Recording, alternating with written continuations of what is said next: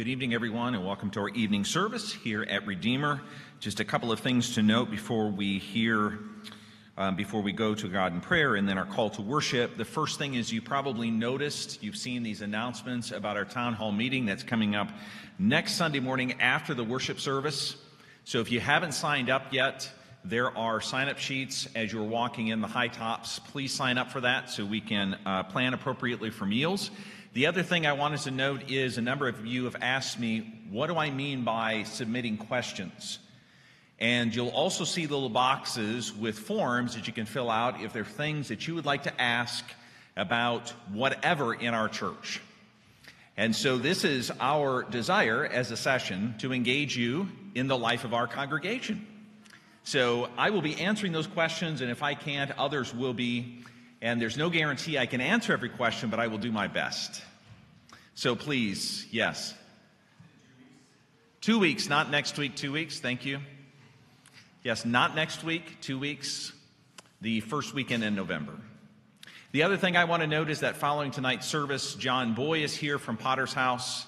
So he'll be speaking to us. So when the service is done, if you are able to stay, please sit down and we'll spend um, a short time hearing an update about Potter's House. So let's prepare for worship, and we'll do that by some silent prayer and then our call to worship.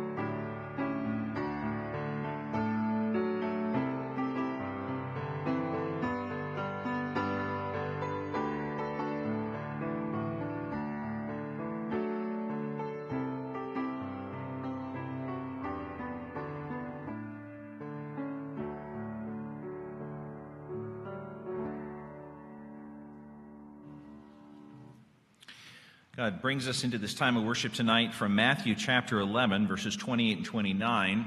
Earlier in this section, Jesus says that he is thankful to his Father that the following things are revealed to little children. And you are not literally little children, but you are those who are little and believing in the sense that you have a childlike faith in Jesus Christ. And about those who have that faith, Jesus says, Come to me, all you who labor and are heavy laden, and I will give you rest. Take my yoke upon you and learn from me, for I am gentle and lowly in heart, and you will find rest for your souls. For my yoke is easy and my burden is light. These are beautiful words. Let's stand and sing, O church, arise.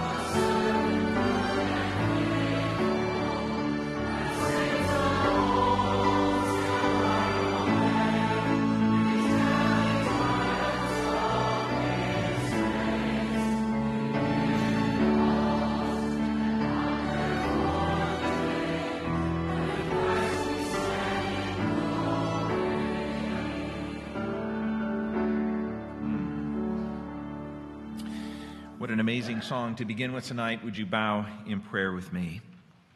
Father, we are impressed with the truth of your word that says that Jesus Christ came into the world to save sinners.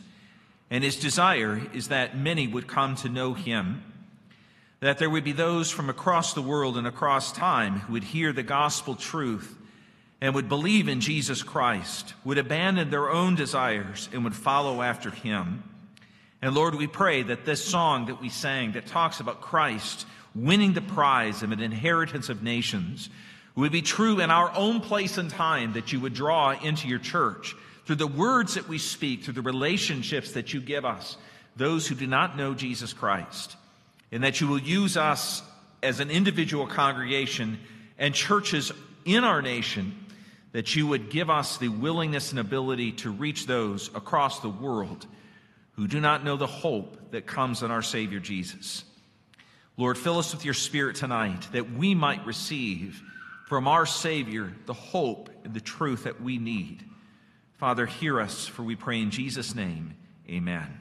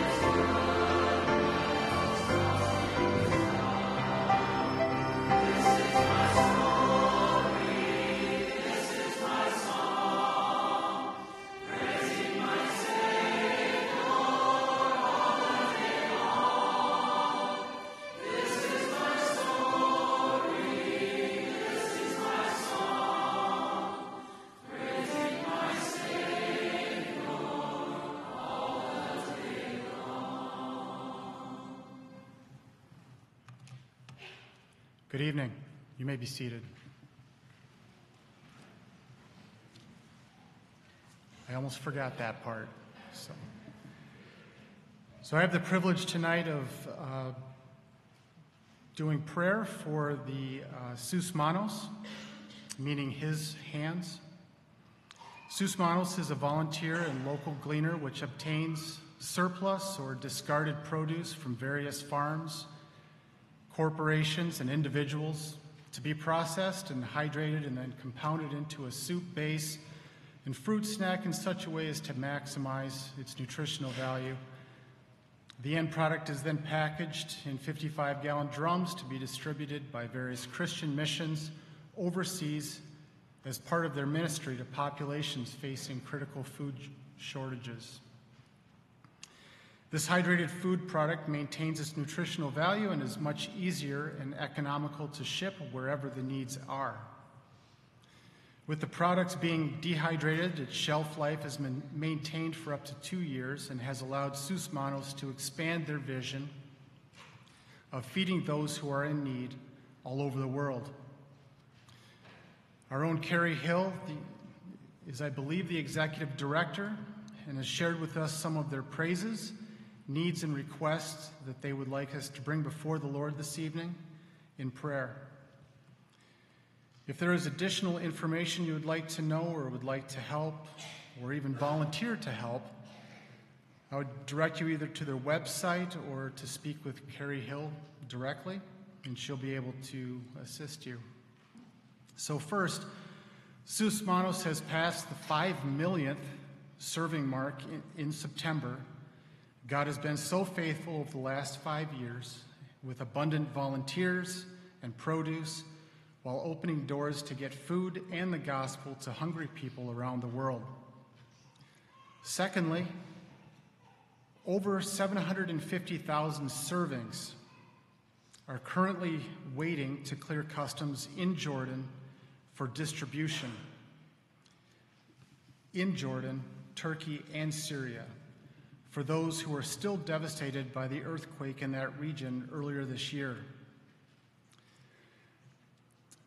What we're hoping for and praying for tonight also is that uh, there would be no delay in getting the food to the gospel workers for immediate distribution and their ministry opportunities.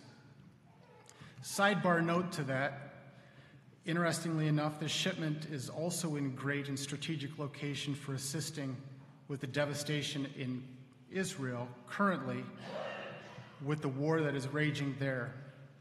There is communication amongst Susmanos to distribute these much needed supplies to the hungry and hurting people in that region as well. Thirdly, we are trying to find ways to get food into Pakistan, Cuba, and Haiti. The situation in each location is dire and yet extenuating circumstances prevent food from getting into these countries. Let us now go before the Lord in prayer. Lord and Heavenly Father, we come to you before your throne this evening to lift up the praises, the needs, and requests that Susmanos Gleaners have shared with us. We thank you, Lord, for this organization and its vision to feed those who are in need and proclaim your love through doing your will.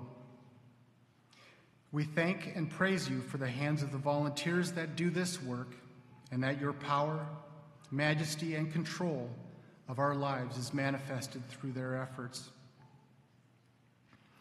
We thank you for the abundance of food that they have been able to acquire, distribute, and provide in many areas of the world. We also praise you for the safe passage thus far of the large shipment that is in, currently in Jordan, and we see your hand in the doors that have been opened to get it this far. We ask, Lord, for your continued safety and blessing upon this shipment its journey, whether it goes to Jordan, to Turkey, to Syria, or Israel, or all four.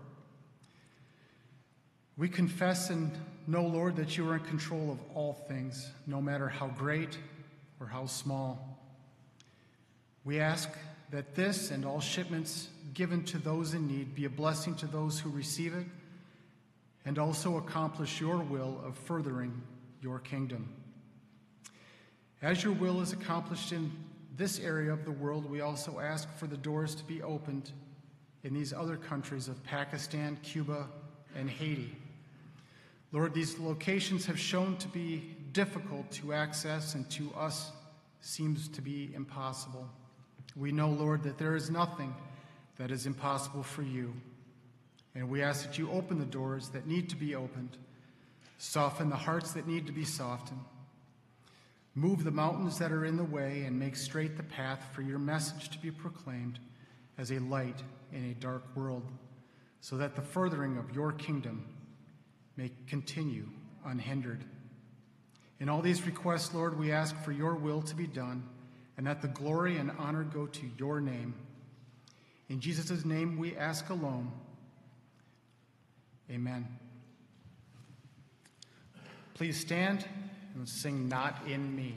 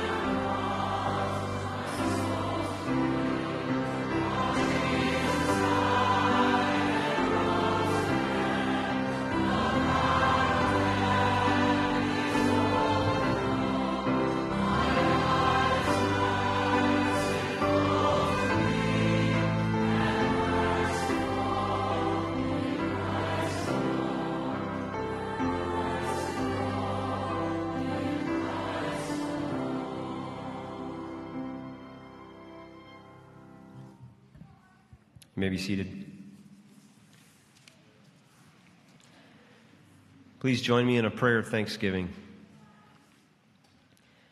Father in heaven, we come to you, the giver of all good things, and we lift up our hearts in thanks this evening as we gather again to worship you, to open your word. Lord, we're grateful for the goodness of who you are. We'll give you thanks for the freedom we have to join in this place uh, tonight and lift your name on high. Lord, as we look around at the beauty uh, of the world around us, we're reminded that everything in this world is yours um, and everything in it. And Lord, uh, we ask as now that we come to a time of offering and we give back a portion of the goodness that you've given to us, Lord, we ask that you would fill each heart with joy. Um, help us to become cheerful givers. And we ask, too, for a blessing on each fund that's about to be taken with this offering. Lord, that you would um, multiply them uh, as so many times, Lord, in the scripture, you multiplied so many different things um, for your will and for your purpose. And we ask that you would do the same with the collection we take tonight. Uh, that the ministries of this church, uh, the impact we have here in Ada and around the world, uh, would bring out, um, carry out your purposes, Lord. We pray too for Pastor Dan Adams as he brings your word tonight. Fill him with your Holy Spirit. Give him every word that he needs to speak and proclaim to us what we need to hear. Give us tender hearts and ears, Lord, to hear your word, that it would be received and planted in fertile soil and bear much fruit. We ask this in Jesus' name. Amen.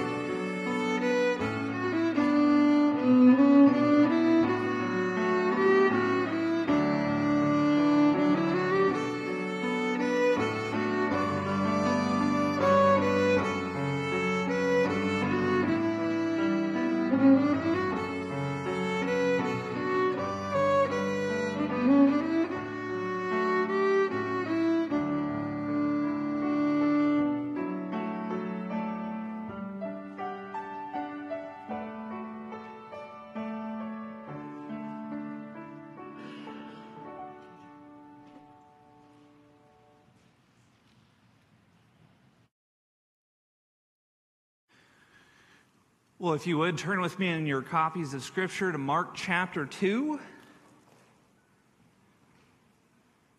Mark chapter 2.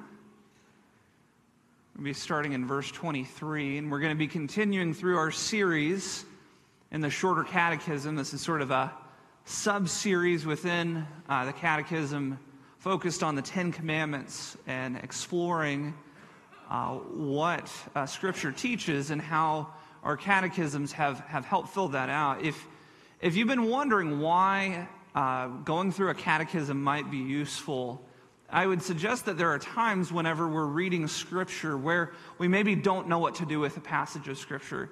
I'd say that happens to me at least once a week, if not more often. What am, what am I supposed to do with this? And catechisms can be helpful for giving us some guardrails so that we don't go too wild and crazy with our interpretations. It's going to lead us someplace good and helpful. And I think that's particularly helpful with our topic tonight of the Sabbath. And so we're going to be, uh, I'm going to read through uh, the questions related to the fourth commandment. And then our passage tonight in Mark chapter 2, verses 23 through 28. So let's look first at the shorter catechism. And to be clear, I, I fixed these uh, this, this afternoon. Uh, John Sharp does a, a tremendous job. If you've ever wondered who does the slides, it's John Sharp. And if, if there's ever uh, a big mess up or mistake, it's on the pastors, it's not on him. Uh, I went through and I, I adjusted some things. So if there's some typos, don't blame John, blame me. So, which is the fourth commandment? The fourth commandment is remember the Sabbath day to keep it holy. Six days you shall labor and do all your work, but the seventh day is the Sabbath to the Lord your God. On it you shall not do any work, you or your son or your daughter, your male servant or your female servant, or your livestock or the sojourner who is within your gates. For in six days the Lord made heaven and earth, the sea, and all that is in them, and rested on the seventh day. Therefore, the Lord blessed the Sabbath day and made it holy.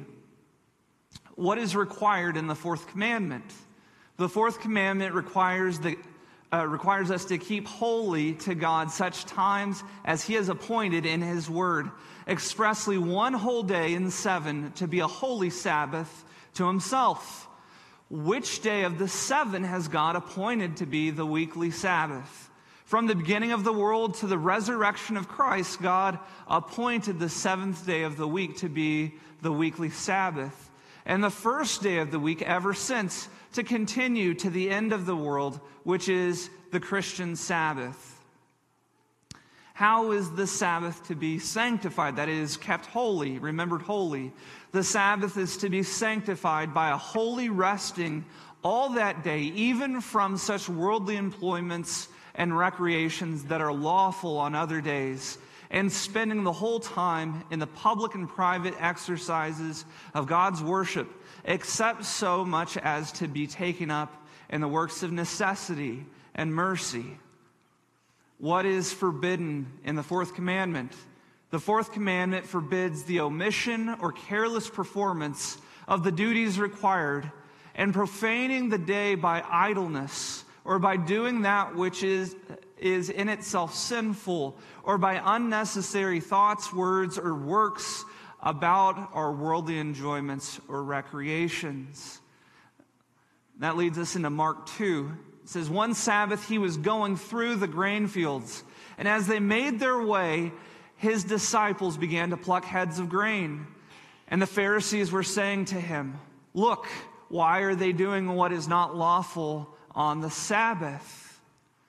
And he said to them, Have you never read what David did when he was in need and was hungry, he and those who were with him?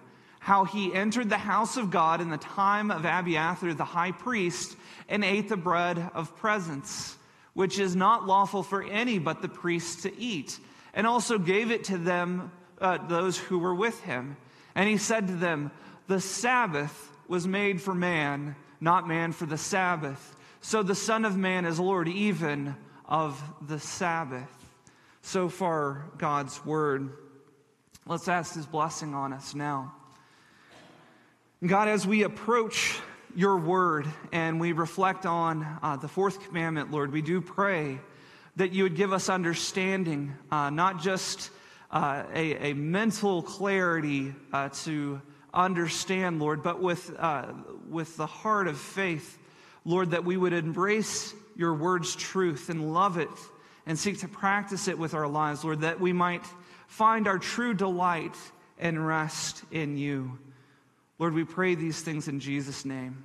Amen.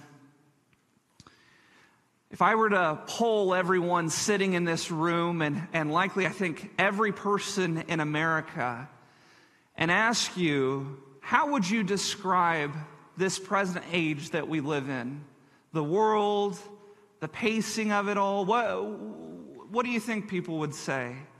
I think, I think no matter your proclivity, whether you're young or old, you're rich or poor, you're red or blue, what you're, you're, you're green or blue, whatever you are, you're likely to answer that this is a restless age.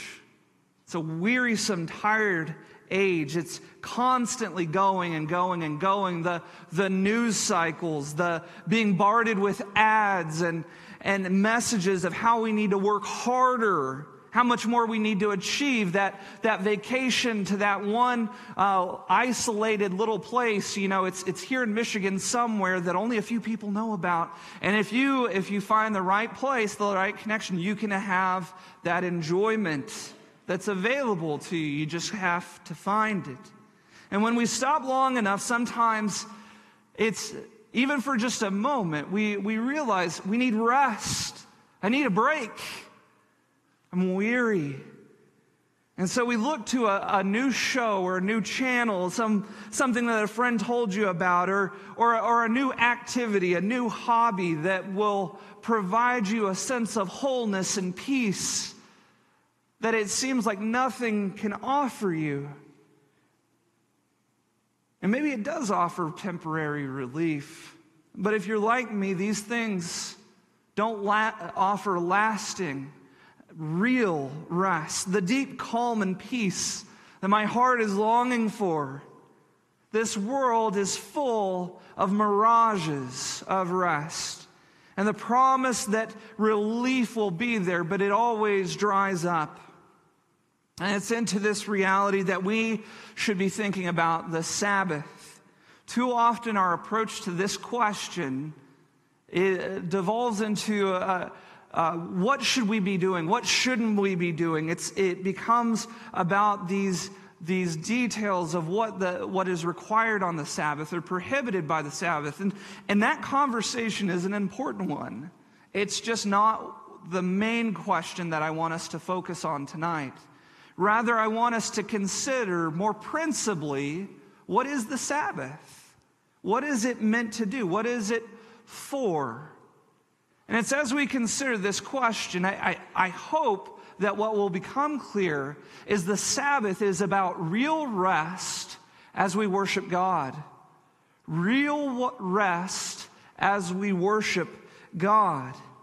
Unlike so many mirages that are in the world, the Sabbath is meant to be an oasis that provides real rest as we gather to worship our God. We, we should see this as we look here at, Mark 2, but we're going to focus particularly on his statements there in verses 27 and 28. He has an inter, interaction with some Pharisees, and he, he reminds them of David and what David did during the time of the priest of Abiathar. But then he makes these two statements, these two powerful statements that explain what is the Sabbath? And then we'll consider the question why don't we experience this rest? So let's look first at his first statement in verse 27. It says, The Sabbath was made for man, not man for the Sabbath. And it's important to remember, as I highlighted, that, that this is spoken to the Pharisees. They are constantly harassing Jesus throughout his ministry. If you read through the Gospels, you see they're, they're constantly troubling him over the things that he does on the Sabbath.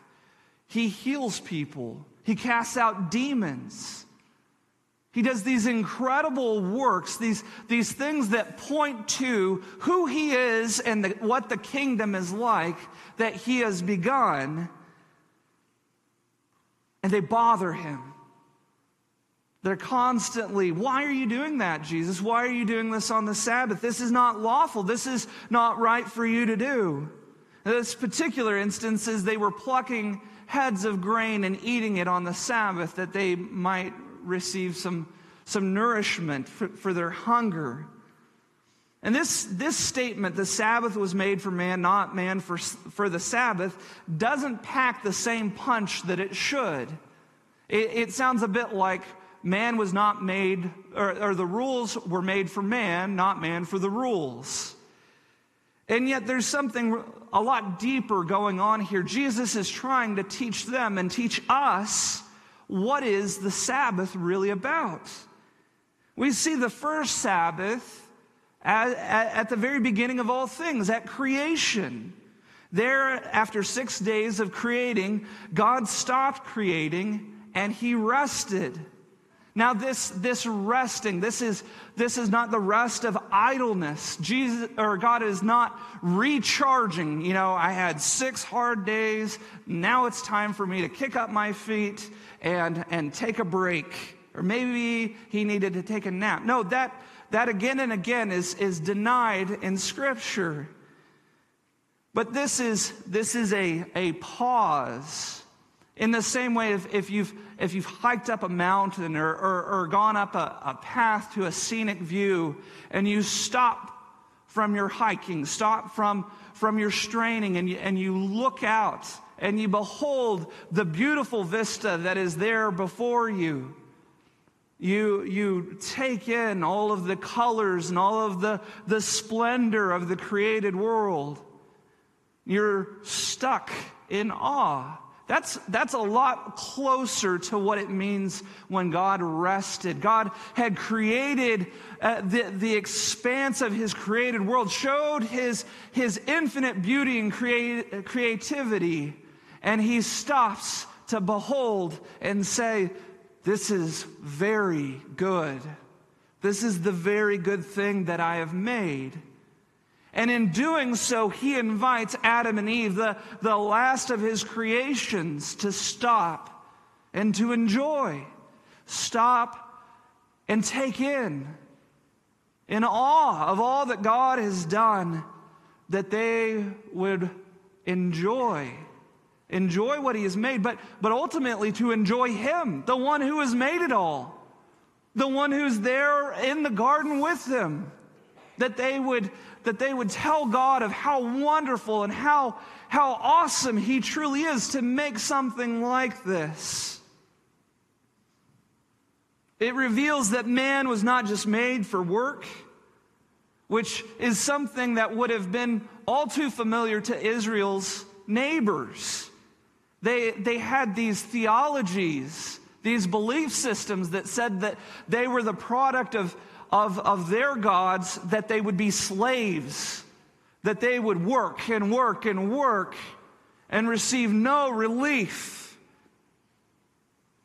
The Sabbath was countercultural for the Israelites. It was something that testified to the fact that, that we had a dignity, that we have a special role in the world, and that would witness to the, the surrounding nations.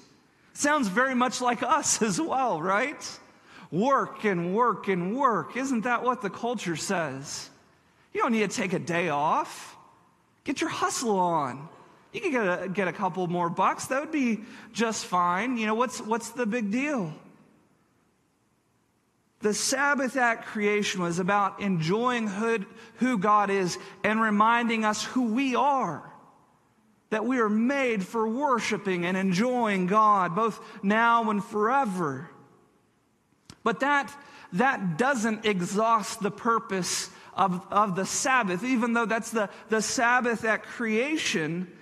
Again, the fourth commandment can help us to explore the, the meaning, but in a surprising way. When you read the fourth commandment in the book of Deuteronomy, what you'll notice is that, that the reason for the Sabbath is different.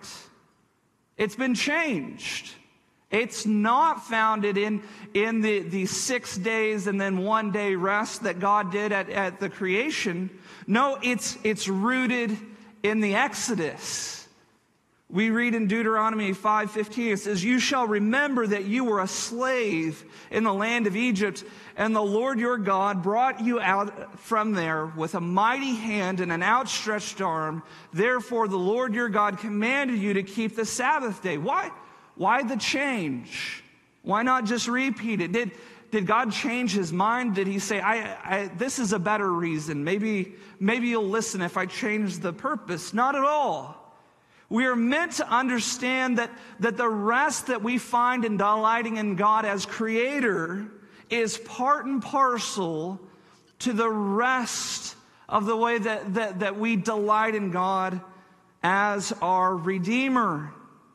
He is the one, He is the Savior who delivers from bondage. And that would have been particularly clear to the Israelites as they had just been delivered out of bondage into uh, into the, the wilderness that they would worship. This was physical for Israel, but it also pictured the spiritual deliverance that they experienced from the oppression of Egyptian gods to worship the one true God. God had delivered them out of bondage that they might worship Him that their original purpose at creation had been restored, that they could glorify and enjoy God. The Sabbath then is not just about finding rest and delight in God as our Creator, but as our Savior and our Deliverer as well. And we see this as a major part of why Jesus is, is, is combating the Pharisees about what they're saying. They only understood the regulations of the Sabbath. They, they understood the words, but they did not understand the deeper principle of what was going on. Sinclair Ferguson illustrates this well. He says the Pharisees were like the committee of a golf club, which had beautiful fairways on which to play. But in order to preserve the fairways from being cut up with divots, they insisted that golfers always play their shots from the rough grass at the side. But golf courses, like Sabbaths, are meant to be enjoyed, not preserved as living museums. Tragically, the Pharisees were turning the day of blessing into a burden. Now, I'm not a golfer, but I, even I can understand that. That the, that the Pharisees were distorting the purpose of the Sabbath. We must be careful that when we think about the Sabbath, we are not simply so focused on all the regulations that we need to begin to create extra laws, special laws to keep us from enjoying the blessing of knowing our Creator and Redeemer. We can also be guilty in this, of the same thing when we do the opposite. What do I mean by that? In not regarding the Sabbath we are participating in the same heart of the Pharisee and thinking that the rest that God could provide for us is not good. It's unnecessary. I don't need that. God, I, I, I know. I know what I should be doing. We're seeing the Sabbath as a burden rather than a blessing when we fail to remember the Sabbath and its importance. Jesus' words here challenge us whether we are prone to strictness or casualness. He reveals our hearts are quick not to believe God would have, a, have something good for us. And so we change his purposes so that, so that we have to be the ones who provide true rest, that we have to cultivate that for ourselves. And so understanding that the Sabbath is a, a day to find real rest in worshiping and enjoying God, that may sound all well and good, but, but but what about now? It, that, that, that was true for them then. This, this is, these are regulations for long ago. And, and I think this is where what Jesus' next statement is even more incredible, even more powerful. He says, The Son of Man is Lord even of the Sabbath. Now, as Pastor Jeff pointed out this morning, he Jesus calls himself the Son of Man. This is his preferred title during his earthly ministry. And it, it tells of something that was going on. There's, when I was in high school, I had a nickname, and it was Guido, which is like an Italian mobster who would hit people, uh, things like that. And it's because on my tennis team, I was the person who pegged people with tennis balls. I, I had received that name in association with how I played, how I acted.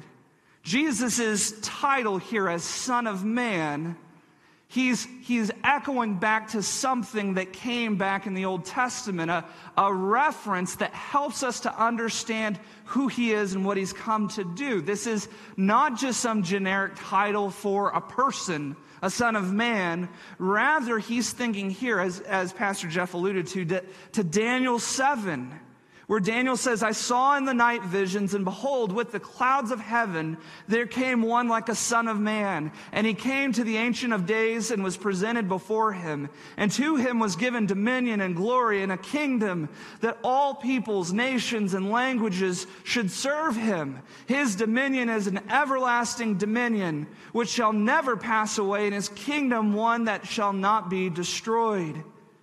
The Son of Man is the one who comes riding into the presence of God Himself, victorious as He ascends on, on, a, on the clouds of heaven. That sounds like Acts 1, doesn't it?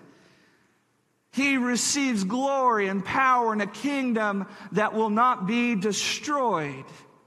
The fact that and I, this is the first time Jesus refers to himself in the, the book of Mark this way. The fact that Jesus does not refer to himself as the son of David is interesting. It's interesting to his argument because he alludes to the fact that David went into the temple to eat the, the, the, the bread of the presence. And so you would think that, that Jesus would say,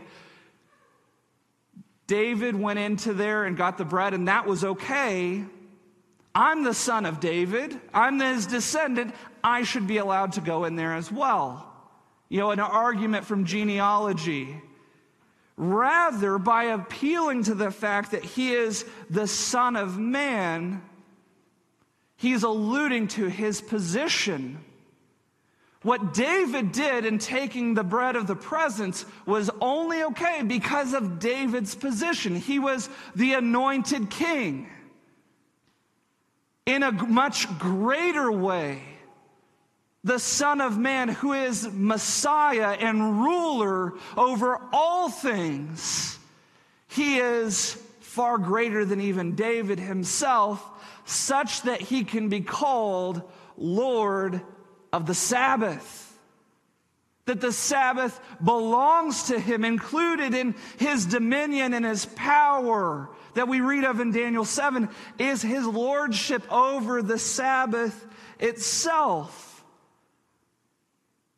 Because he was raised and he has even ascended into heaven as the victorious king, he, is, he has received all glory and power.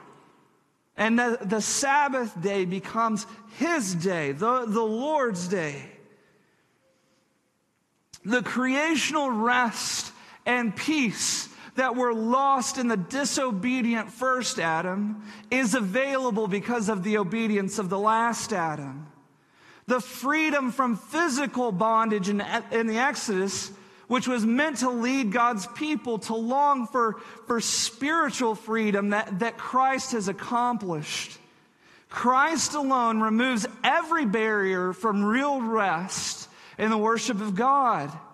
He does this in part in our lives, but in full in the new creation, where we will, well, we will enter into that rest fully and finally, freed from all sin and all weakness, glorified as even He is glorified. Jesus is the one, He is the Lord of the Sabbath because He fulfills the Sabbath of old and brings us into the Sabbath we most desperately long for and need. It's for this reason, as we read in the catechisms earlier, the Sabbath has shifted from the last day to the first. What Christ has done He is, he is fulfilled. He is, he has so filled the Sabbath day that it's been transformed. The Sabbath command and the moral law is perpetual. It doesn't go away. Jesus' work does not do away with any of the Ten Commandments. Rather, he transforms them by fulfilling them. The, the ceremonial parts of the, of the Ten Commandments go away, but, but we are still called to gather and rest. It's because the Sabbath the Sabbath is not about us earning rest. It's not about us earning or working. Rather, the Sabbath is about resting in what Christ has done. It's about resting in His work. If that seems a, a bit of, of cutesy theologizing, like, Dan, you're making a lot of jumps here, I would encourage you to take some time over the next week or month to read through the book of Luke and the book of Acts compare what Jesus did on the Sabbath and in, in the book of Luke and what the apostles do in the book of Acts. What Jesus did on the Sabbath, the apostles do on the first day of the week. They gather, they heal, such that, that whenever we get to the book of Revelation, John speaks about being in the Spirit when? On the Lord's day. Jesus has so fulfilled the Sabbath that he transforms it so that we, we celebrate. We gather to worship and enjoy God on the day when our rest was shown in the resurrection of Christ. Jesus is the Lord of the Sabbath, so we can find real rest as we worship and enjoy God. But that leads us to the question and especially for those of you who've grown up in the church, it's probably the thing that you're thinking of. At least, at least it's what I think of. So why don't we experience real rest in the Sabbath? If this is what it's supposed to be, if it's supposed to be a taste of the age to come, why don't we experience it that way? I want to propose to you two, two potential reasons. The first the Sabbath is, is a spiritual discipline. Like, like time in the Word and time in prayer, it bucks against our sinful nature. We still have a sinful nature. We're, we're still living in weakness. We're still walking by faith and not by sight. And so there is still some struggle. We, we, we prepare, we anticipate, we, as, as we hear the words, we remember, we look forward to the Sabbath. This can be elusive and, and we struggle, but, but, but sanctifying, setting apart the Sabbath is something that we can grow in. I don't know if anybody's ever told you that, but, but the thought that we would dedicate more and more of our, our heart to the Lord in, in worship and in, in acts of good, um, uh, in, in good works, those works of mercy and necessity, that we would devote ourselves to those things, that's something that you grow in. It takes time, it takes practice but not a kind of practice that is devoid, devoid of the work of the Spirit. As Jesus is ascended into heaven, he gives us his Spirit that we might, that we might find that rest, that we might grow in that rest as we commemorate the, the Sunday as this day of, of, of resting in Christ.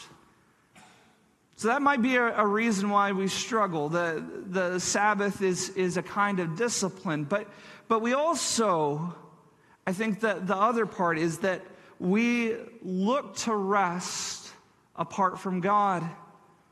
Too often our worship becomes a new work because our worship is not about worshiping God and enjoying Him. Rather, it's about finding acceptance and appreciation in the eyes of others. We think that, that, that Sunday is about putting on the, our best dress to impress. But instead of it being about our devotion to God, it, it becomes about looking right to other people. Let me tell you, that is a weary thing to enter into. Every Sunday to show up concerned about what other people's, people would think about you rather than seeking to find rest, rather than acknowledging your weariness, that, that your failure to, to clothe yourself just like Adam and Eve of old, that you can never cover yourself perfectly. Nor does, does Jesus call you to. Rather, he invites you to come and find rest and covering in him. Could it be that our Sundays are lacking in rest because our Sundays are about working to impress others rather than delighting in Christ? We become like Pharisees, using the day as, as another day to point out how great we are about all of our works, rather than pointing to Christ and saying we should find rest in Him. Brothers and sisters, I, I say this not, not to beat you over the head. I say this because I know this in my own heart as well the desire to impress others, to hide, to work so very hard to look like we're okay when we're really not. And so we never take the time to actually draw near to Christ and delight in Him and offer worship to Him. And that's where I want to close tonight. Is I want to invite you with the words of Jesus, words that were true as of old, and as we were reminded earlier. And, and I remind you now, Jesus invites all of you, those of you who would recognize that you are weary, to come to him. He says, Come to me, all who labor and are heavy laden, and I will give you rest. Amen. Let's go to him now.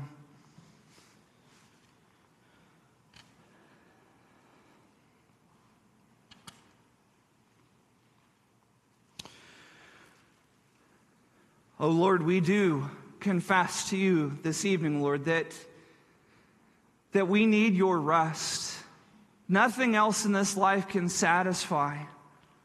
All else are simply mirages that will dry up eventually. Only you are a wellspring of life that never runs out, that never runs dry. You are infinite in your peace and in your mercy and your kindness and your goodness. We, we can never exhaust any part of you, Lord. We can never detract from who you are or, or, diminish you, Lord, by our coming to you. But you you delight to abundantly supply our need. And Lord, so we confess we are a restless people living in a restless age. We need your light yoke upon our, on our hearts. Free us from the opinions of others. Free us from the things that we think will find, uh, find rest, but really doesn't.